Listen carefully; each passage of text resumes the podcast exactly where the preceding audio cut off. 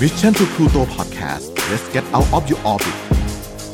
Sport Journey brought to you by ใหม่สกินแคร์จากสีจันสกินมอยส์ r เ r อร์ซีรีส์ตุ้นน้ำลึกล็อกผิวฉ่ำนาน 72 ชั่วโมง สวัสดีครับ คุณผู้ชมคุณผู้ฟังทุกคนนะครับ ขอต้อนรับเข้าสู่รายการ Sport Journey กับผมโจอี้นะครับ ทาง Mission to Pluto Podcast ต้องบอกว่า Sport Journey ของเราเนี่ยเป็นธีม Dark Stadium ตั้งแต่ปีที่ผ่านมาแล้วนะครับ ก็จะนำเรื่องราววงการกีฬาที่ถือว่าเออลึกลับเออแล้วก็มีความมืด หรือว่าเป็นสิ่งที่คนเนี่ยอาจจะไม่เคยฟังหรืออาจจะไม่เคยได้ยินเนี่ยนำหยิบยกมาเล่าให้กับทุกคนได้ลองฟังกันนะครับ วันนี้เนี่ยเป็นเรื่องของนักกีฬาหญิงชาวญี่ปุ่นนะครับ ซึ่งชื่อว่าซากิจังนะครับ เธอเป็นอดีต นักกีฬาเยาวชน และเป็นแชมป์โลกเลยนะครับ ก็คือเป็นนักว่ายน้ำเนี่ยที่คว้าเหรียญทองด้วยกันถึง 2 ประเภทไม่ว่าจะเป็น 200 เมตร แล้วก็ 400 เมตรหญิง วันหนึ่งครับมันเกิดเรื่องฮือฮาขึ้นเมื่อเธอเนี่ยตัดสินใจละทิ้งความฝันการเป็นนักกีฬาว่ายน้ำไม่ไปโอลิมปิกแล้วแต่กลายเป็น นักเขาเรียกว่าอะไรอะ เป็นนักแสดงครับ เออหนังผู้ใหญ่หรือที่เรียกว่า AV Adult Video นั่นเอง และต้องบอกว่าเธอไม่ใช่นักกีฬาหญิงคนแรกของญี่ปุ่นนะครับ ที่เป็นผู้หญิงที่จู่ๆเนี่ยทิ้งความฝันการเป็นนักกีฬา แล้วไปเล่นหนังผู้ใหญ่หรือว่าถ้าคนไทยเรียก กันสั้นๆง่ายๆขออนุญาตเรียกว่าหนังโป๊แล้วกัน มีนักกีฬาหญิงด้วยกันถึง 4 คนนะครับที่กลายเป็นนักแสดงหนังโป๊นะครับ วันนี้ผมได้รวบรวมมาให้ฟังทั้ง 4 คนว่า แต่ละคนเนี่ยเป็นใคร และเล่นกีฬาประเภทใด และเพราะเหตุใดพวกเธอถึงหันมาเล่นหนัง AV วันนี้ไปฟังกันนะครับ ก่อนที่จะรับชมรับฟังนะครับ ต้องใช้วิจารณญาณในการรับฟัง แล้วก็เด็กที่มีอายุต่ำกว่า 18 ปี ควรได้รับคำแนะนำจากผู้ปกครองเช่นเดียวกัน เริ่มต้นที่คนแรกที่ผมบอกว่าซากิจังนั่นเอง เธอคนนี้เนี่ยชื่อเต็มๆก็คือซากิชินไคนะครับหรือว่าที่คนไทยหรือว่าคนทั่วไปเรียกว่าซากิจัง เป็นสาวน้อยผมสั้นวัยเพียงแค่ 21 ปีเท่านั้นครับ เจ้าของส่วนสูง 175เซนติเมตรด้วยความที่เป็นนักว่ายน้ำก็จะมีหุ่นที่ดีตัวสูง แล้วก็พร้อมเพรียวแข็งแรงเนาะแล้วก็ด้วยความที่เป็น ชาวเอเชียคนญี่ปุ่นก็จะมีผิวขาวผิวพรรณที่ดีอะไรประมาณนี้นะครับ เธอเนี่ยอย่างที่ผมเกริ่นไปเมื่อตอนต้นว่ามีดีกรีนะครับเป็นถึงแชมป์เยาวชนนะครับ ทีมชาติของญี่ปุ่นเนี่ยไปคว้าแชมป์โลกว่ายน้ำที่จูเนียร์เวิลด์นะครับที่จัดขึ้นโดยสหพันธ์ว่ายน้ำระหว่างประเทศหรือว่าฟีนา FINA นั่นเองครับ ใน 200 เมตร และก็ 400 เมตรหญิงมาแล้ว 2 เหรียญทอง ถือว่าเป็นดาวรุ่งพุ่งแรง หลายคนเนี่ย หมายมั่นปั้นมือว่าอนาคตปี 2020 คือเธอได้รับก่อนปี 2020 นะครับ อันนี้ก็คือเล่าย้อนกลับไป ทุกคนเนี่ยคิดว่ายังไงเธอจะต้องเป็นตัวแทนโอลิมปิกของโตเกียวเนี่ยไปลงแข่งอย่างแน่นอน แต่สุดท้ายครับ เธอก็ตัดสินใจครับ ไม่ไปคัดตัวครับ แล้วก็เลิกเล่นหรือว่าเลิกเป็นนักกีฬาว่ายน้ำไปเลยนะครับ แล้วก็มีการเปิดตัวครับ โหโด่งดังมาก ๆ ทุกคนคือฮาของค่าย หนัง AV ก็คือค่าย Soft on Demand หรือว่า SOD คือหลายคนบอกว่าเป็นค่ายที่คนไทย คุ้นเคยคุ้นชิน ผมไม่ค่อยดูหนังพวกนี้เท่าไหร่ก็เลย ไม่ค่อยรู้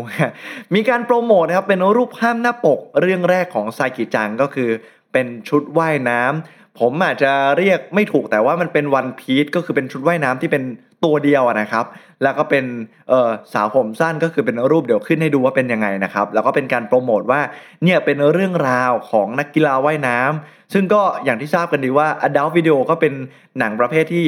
เออหนังโป๊อะไรประมาณนี้ครับ ก็จะไม่ลงรายละเอียดลึกมากเท่าไหร่ แต่เขาก็จะบอกว่ามันจะเป็นเหตุการณ์ที่จะทำให้เหมือนเสมือนจริง ให้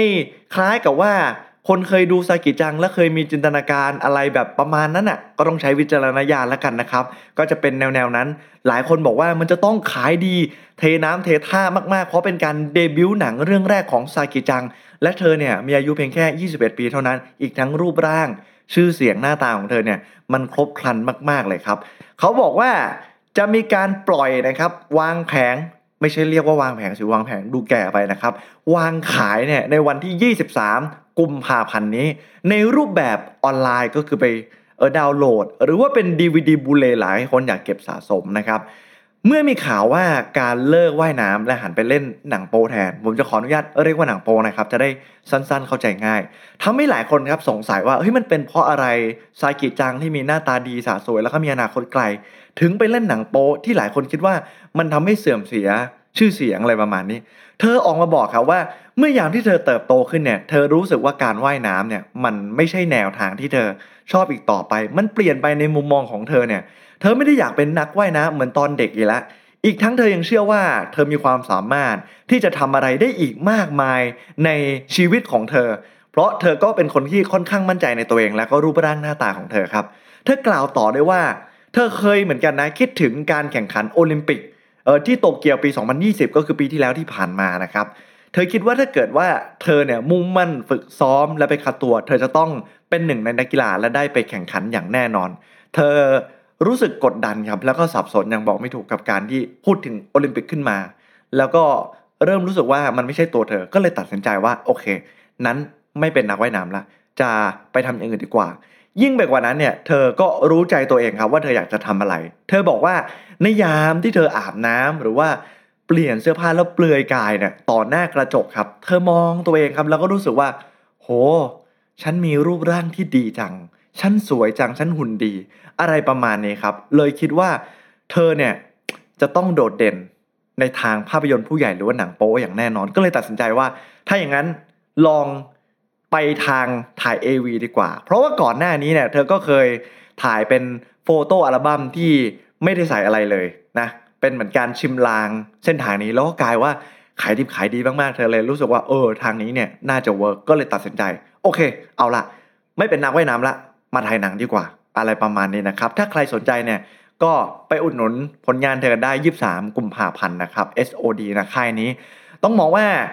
สังคมญี่ปุ่นเนี่ยเขาเปิดกว้างเรื่องนี้มาก เขามองว่าการที่มีภาพยนตร์สื่อลามกออกมาเนี่ยเมื่อก่อนมันเป็นใต้ดินเนาะแล้วมันก็มีการที่ไม่สามารถ เก็บภาษีหรือว่าทำอะไรที่มันผิดกฎหมาย แต่พอเขาเอากลับขึ้นมาถูกกฎหมาย แล้วมีการจัดเรตติ้งว่าคนที่ชมได้จะต้องเป็นคนที่บรรลุนิติภาวะหรือ 18 ปีขึ้นไป มันก็ทำให้รัฐบาลเนี่ยเก็บภาษีได้ มีการส่งออกภาพยนตร์ญี่ปุ่นอะไรแบบนี้ออกไป แล้วก็มีการดึงดูด ให้คนเนี่ยอยากมาเที่ยวเข้าไปร้าน sex shop อย่างคนไทยไปร้าน sex shop ที่ญี่ปุ่นเนี่ยก็เป็นเรื่องตื่นตาตื่นใจ คือถ้าเกิดทำเรื่องพวกนี้ให้ถูกกฎหมาย และควบคุมกฎเกณฑ์เนี่ยแล้วไม่ทำให้ใครสักคนเนี่ยเดือดร้อนมันก็เป็นเรื่องที่เข้าใจได้ อีกทั้งเขายังมองว่าภาพยนตร์ผู้ใหญ่หรือว่าหนังโป๊เนี่ยมันเป็นเออสิ่งที่ช่วยระบายความเครียดให้กับเออผู้ใหญ่คือคนญี่ปุ่นเนี่ยอย่างที่ทราบดีว่าเขาทำงานกันหนักและเขาเครียดมาก บางคนเนี่ยอยู่เป็นโสดจนแก่เลยพอเขาไม่มีแฟนเนี่ยเขาไม่รู้จะระบายยังไง เขาได้ดูหนังโป๊เขาได้เออเหมือนการสำเร็จความใคร่อะไรประมาณนี้ ก็ทำให้เขาแบบ ออตามหลักวิทยาศาสตร์นะเขาบอกการสำเร็จความใคร่จะทำให้มีการหลั่งสารบางอย่าง ที่ทำให้ความเครียดเนี่ยมันลดหายลดลงไปอะไรประมาณนี้ก็เป็นเรื่องทางวิทยาศาสตร์ แล้วก็เป็นเรื่องที่ตอนนี้เนี่ยโลกอื่นๆ ประเทศอื่นๆเนี่ยใช้คำว่าประเทศอื่นๆแล้วกัน ให้การยอมรับแล้วสมมุติว่าถ้าใครสนใจเนี่ยก็ลองไปอุดหนุนของเธอกันได้ แต่ต้องบอกว่าในประเทศไทยเนี่ยก็ยังไม่ได้ถูกกฎหมายซะทีเดียวนะครับก็อยากไปติดตามทวิตเตอร์ของเธอก็อีกช่องทางหนึ่งก็มี ซากิ underscore ชินไคนะครับลองไป search ดูกันได้นะครับ เธอก็จะมีการเล่นทวิตเตอร์อยู่ตลอดเวลานะครับ อันนี้ผ่านไปคนแรกนะโอ้โหเป็นเหมือนน้ำจิ้ม ซึ่งต้องบอกว่าเผ็ดร้อนมากๆน้ำจิ้มเอ่อถ้วยนี้ มาดูอีกหนึ่งคนครับ อากาเนะคาตาฮิระครับ เธอคนนี้เป็นนักกีฬาระบำใต้น้ำครับ เป็นดีกรีทีมชาติญี่ปุ่นเช่นเดียวกัน เธอตัดสินใจครับหันหลังให้กับวงการกีฬาเมื่อ 6 ปีที่แล้ว สาเหตุเนี่ย เธอเล่าว่ามันเป็นเพราะว่าเออหน้าอกหน้าใจของเธอ เพราะว่า มันใหญ่มากๆ ถึงขนาดคับจีเลยทีเดียวครับ การฝึกซ้อมของเธอเนี่ยมันเป็นปัญหากับการเล่นกีฬา ชนิดนี้ เอออย่างที่ทราบดีว่านักกีฬาระบำใต้น้ำเนี่ยเขาต้องแข่งเป็นทีม ความพร้อมเนี่ยเป็นสิ่งสำคัญ การหมุนตัวตีขาขึ้นมา แต่เธอบอกว่าพอมีหน้าอกที่ใหญ่เกินไป มันทำให้การฝึกซ้อมเป็นไปอย่างยากลำบาก ผู้คนมักไม่สนใจเรื่องการเล่นกีฬาละเริ่มไป จ้องที่หน้าอกของเธอจนเธอรู้สึกไม่ดีกดดันอึดอัดอะไรประมาณนี้จนสุดท้ายเธอตัดสินใจเลิกเล่นกีฬาชนิดนี้ ถ้าอย่างนั้นก็ไปเอาดีทางด้านหนัง AV เลย เธอตัดสินใจครับไปเล่นหนัง AV ที่ทำรายได้มหาศาลให้กับตัวเอง กับสังกัดมูเทกิค่ายดังในญี่ปุ่น ซึ่งหลายคนที่ได้ชมผลงานของเธอเนี่ยต่างพูดเป็นเสียงเดียวกันว่า เธอเป็นคนที่มีพรสวรรค์และสามารถไปได้ไกลมากทั้งรูปร่างหน้าตาและฝีมือ ผมเองต้องบอกตรงๆว่ายังไม่เคยได้ดู แล้วก็ ไม่สามารถบอกได้ว่าเป็นยังไง ก็ใครสนใจก็ลองไปดูกันได้นะครับ มาต่อที่คนที่ 3 ครับ นักกีฬาสโนว์บอร์ดนะครับอย่างเมโลอิมาอิขออภัยถ้าออกเสียงผิดนะครับเมโลอิมาอิอ่าเป็นภาษาญี่ปุ่นนะครับ เธอเนี่ยไม่ธรรมดานะครับนี่โด่งดังมากๆ ในฐานะนักกีฬาทีมชาติ เพราะว่ามีดีกรีเป็นนักกีฬาสโนว์บอร์ดทีมชาติญี่ปุ่น ชุดสู้ศึกโอลิมปิกฤดูหนาวปี 2006 ที่ไปแข่งที่เมืองตูริน ประเทศอิตาลี นอกจากนี้ยังเป็นแชมป์ระดับประเทศ All Japan Ski Championship Snowboarding 2001 แชมป์เยาวชนโลก 2002 แชมป์ All Japan Ski Championship โอ้โห เยอะมากเนอะ Snowboard Competition 2004 แชมป์ World Cup Event 2005 โอ้โห คือเป็นแชมป์ตลอดเลยนะ เก่งมาก ๆ ด้วยหน้าตาฝีมือ โอ้รูปร่างของเธอ perfect เลย หลายคนบอกว่า perfect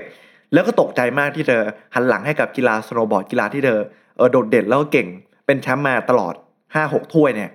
วันหนึ่งเนี่ย เธอก้าวเข้าสู่หนัง AV หรือหนังผู้ใหญ่ของญี่ปุ่นก็คือหนังโป้นั่นแหละครับ หลายคนบอกว่าเธอสนใจเส้นทางนี้เนี่ยแล้วก็มองหาลู่ทางหลังจากการเป็น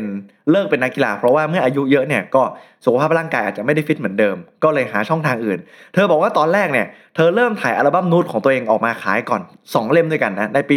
2003 และก็ 2005 อย่างที่บอกไปด้วยชื่อเสียงของเธอนะมีแฟนคลับอยู่แล้วบวกทั้งรูปร่างหน้าตาเนี่ยทำให้มีคนอุดหนุนขายดีเทน้ำเทท่าครับผู้คนให้การต้อนรับและสนับสนุนเธอขายดีมากๆ จากนั้นก็ยังไม่พอเธอตัดสินใจว่าถ้างั้นเราลองเพิ่มระดับ เป็นการปล่อย DVD เซ็กซี่ครับออกมาวางจำหน่ายต่อเนื่องในปี 2008 ถึง 2014 รวมทั้งหมด 5 ชุดด้วยกัน ขายดีมากๆ คือทำเงินให้เธอมหาศาลจนเธอเนี่ยปี 2017 ก้าวเข้าสู่การเล่นหนัง AV แบบเต็มตัว ในเรื่อง Snowdrop ซึ่งก็เป็นเรื่องที่เกี่ยวกับการเล่นเออสโนว์บอร์ดที่เธอเป็นนักกีฬามาก่อน ลิงก์กับชีวิตจริงอะไรประมาณนี้ขายดีเช่นเดียวกัน ก็ลอง ไปดูได้หากใครสนใจเมโลอิมาอินะครับหน้าตาดีแล้วก็หุ่นดีสวยมากครับ มาถึงคนสุดท้ายแล้วครับซาโตดะชิกะนะครับเป็นนักวอลเลย์บอลสาวชาวญี่ปุ่น ถือว่าเป็นข่าวที่ใหญ่มากเมื่อปี 2013 เมื่อค่ายหนัง AV ชื่อดังนะอย่าง Rocket ปล่อย